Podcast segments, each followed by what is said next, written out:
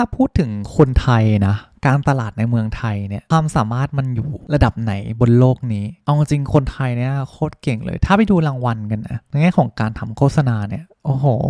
เรียกว่าโคตรเจ๋ง แน่นอนครับในวงการของโฆษณาเนี่ย คนไทยก็เรียกว่าโคตรเจ๋งใช่ไหม อันนี้ผมไม่ได้อวยนะ แต่มันเป็นสิ่งที่เห็นได้จากการทำคอนเทนต์แล้วก็ข้อมูลหรือว่าตัวเลขที่เราเห็นมา การทำการตลาดออนไลน์ก็เหมือนกันครับ กลยุทธ์บนการตลาดออนไลน์เนี่ยในไทยเรียกว่าบางเรื่องเรานำหน้าเขาด้วยนะ เอาจริง ๆ ถ้าถามว่าเรานำหน้าเรื่องอะไรล่ะ จริง ๆ มีเยอะมากนะครับ ถ้าให้อธิบายก็คงจะไม่หมด แต่ว่าถ้าให้ดิสเป็นหัวข้อได้เนี่ยก็พอที่จะทำได้ อัปเกรดดิพอดแคสต์ making an impact การกระทำเล็กๆ สามารถสร้างการเปลี่ยนแปลงที่ยิ่งใหญ่ ในชีวิตของใครบางคน และนี่แหละครับ คือเหตุผลที่คุณต้องฟัง UPGRADI อัปเกรดหรือยัง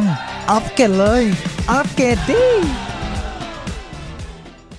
แล้วก็ในพอดแคสต์เนี่ยผมจะมาพูดถึงเรื่องของกลยุทธ์ แล้วกันครับว่าการตลาดออนไลน์เนี่ยเราจะทำยังไงให้มันเป็นผู้ชนะโดยผ่านกลยุทธ์คำว่า digital marketing การตลาดออนไลน์นะครับ อีกคำหนึ่งเนาะที่ผมให้ก็คือการคิด strategy หรือว่าการทำกลยุทธ์นี่แหละครับ คิดยังไงทำออกมาแล้วก็ให้มัน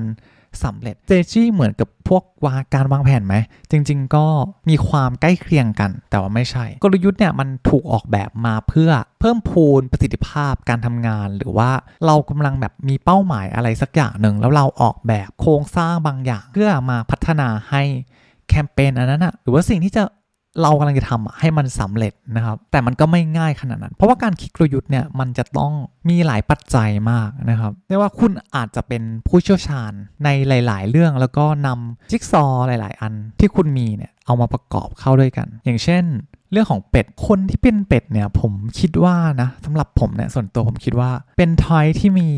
คุณสมบัติในการวางแผนกลยุทธ์ เพราะว่าเขาอาจจะไม่ได้เก่งด้านใดด้านหนึ่งแต่ว่าเขาเข้าใจใน มวลของภาพรวมทั้งหมดพอคนเรามันมีข้อมูลเยอะข้อมูลรอบตัวเนี่ยมากกว่าด้านใดด้านหนึ่งเนาะมันจะเห็นมุมมองที่คนที่เก่งในทางเดียวเนี่ยบางเรื่องอาจจะมากกว่าด้วยซ้ำซึ่งข้อมูลเหล่านั้นนะมันสามารถคัดเกลาแล้วก็นำมาใช้นะครับ เรียกว่าดึงมาเป็นจิ๊กซอในการสร้างกลยุทธ์ได้ ต่อไปนี้เนาะเวลา ทำการตลาดออนไลน์เนาะอาจจะมี keyword เพิ่มขึ้นมา แล้วคุณจะใช้กลยุทธ์อะไรในการทำการตลาดออนไลน์ให้ฉัน หรือว่ากลยุทธ์อะไรที่จะสามารถทำให้แบรนด์คุณเนี่ยเป้าหมายที่เราต้องการได้เราอยากเห็นแล้วก็อยากฟังกลยุทธ์ของคุณหน่อย ไม่ใช่แค่รู้สึกว่าเออฉันจ้างคุณทำการตลาดออนไลน์แล้วฉันเห็นแค่แบบอ๋อทำคอนเทนต์โพสลงโซเชียลมีเดียเขียนแคปชั่น แต่ว่าการที่มีกลยุทธ์เนี่ยต้องทำยังไงให้เราเห็นภาพแล้วว่าแบรนด์เรามันจะเติบโตไปได้อย่างไร นะครับนะอันนี้เป็นทริคเล็กๆ ลองถามเอเจนซี่ที่คุณใช้บริการอยู่ หรือว่าถามผมก็ได้นะ เพราะว่าผมก็เปิดบริษัททำโฆษณาอยู่เหมือนกันอ่าไทยอินเวนในตัวนะครับ แต่ไม่เป็นไรเราต้องใช้ช่องทางที่เรามีให้เป็นประโยชน์กลับมานะครับหนึ่งในกลยุทธ์ที่ดีที่สุดตลอดการนะครับ ก็คือการทำ SEO นี่แหละ ถึงแม้ว่าในภาพรวมของการเติบโตของพวกโซเชียลมีเดีย social commerce มันจะ เติบโตมากมายมหาศาลขนาดไหนก็ตามนะครับ แต่ว่าสิ่งที่สำคัญนะครับก็คือการทำ SEO นี่แหละ เพราะว่าพฤติกรรมก่อนที่ลูกค้าเขาจะไปซื้อสินค้าผ่าน SEO เนี่ยเรียกว่ามันเป็นการ ซื้อที่ออร์แกนิก และส่วนมากลูกค้าที่เข้ามาจากการซื้อผ่าน SEO เนี่ย ส่วนมากเขาจะ drive มาอย่าง keyword แล้วก็เว็บไซต์ใช่ไหมลูกค้าเหล่าเนี่ยเขาจะมีเรียกว่ามี potential แล้วก็มีกำลังซื้อที่สูงมาก สังเกตดูว่าถ้าสมมติว่าแพลตฟอร์ม TikTok เนี่ย ถ้าเราไปดูกันว่าเออ active user ของเขาเนี่ย มันมีประชากรอะ มีอายุประมาณเท่าไหร่ รายได้เฉลี่ยประมาณเท่าไหร่ ถ้าตัวเลขมันเอ็นเอียงไปด้านของอายุ 20 ต้นๆ อะไรอย่างเงี้ย แน่นอนว่าเขา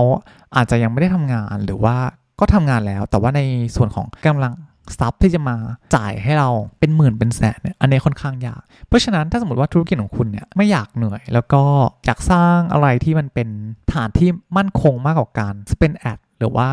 ต้องมาพึ่ง traffic ในการลงคอนเทนต์ในการ feed สื่ออยู่เรื่อยๆเนี่ยอันนี้ก็จะเหนื่อยหน่อยนะครับแน่นอนว่าการมาของ TikTok เนี่ยมันมาแรงมาก ทุกคนก็พูดถึง TikTok ทำการตลาดตอนนี้ที่ไหนดี ทุกคนก็จะบอกโอ้ Facebook มันแพงมากเลย ไปทำ TikTok กันดีกว่า แต่เดี๋ยวก่อนครับ จริง ๆ แล้ว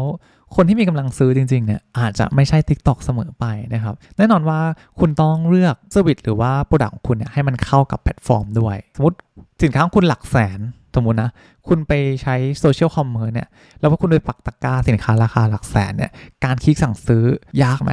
ยาก แต่ถามว่าสมมติเขาเข้ามาผ่านทาง keyword แล้วก็เข้าไปยังเว็บไซต์ของคุณมีโอกาสเติบโต แล้วก็ปิดการขายได้ราคาหลักแสนเนี่ยง่ายกว่าไหมใช่ เพราะว่ามันเป็นสิ่งที่เรียกว่า high quality audience นะครับ ลูกค้าที่มีคุณภาพ และก็มีกำลังใจในการใช้บริการของคุณ สิ่งที่ควรจะโฟกัสในในตอนนี้ ในมุมมองของผมเนาะผมมองว่าจริง ๆ แล้วการเล่นใน Search Engine ของ TikTok ก็ดี แต่แน่นอนว่าเวลาคนเสิร์ช เวลาเขาหาข้อมูลใด ๆ จริง ๆ เนี่ย พฤติกรรมของคนที่มีกำลังใจจริงอะเขาก็จะเริ่มต้นจาก Google นะครับ แล้ว Google กับ YouTube เนี่ย แน่นอนว่าทุกคนก็ต่างรู้ดีว่าเป็นเจ้าของเดียวกัน แล้วก็มีการใช้ Search Engine แล้วก็มีการ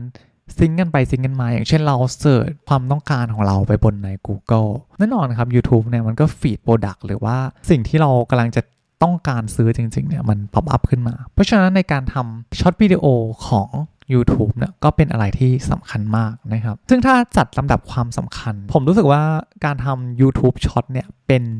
Big Opportunity ที่สำคัญที่สุดเลยครับ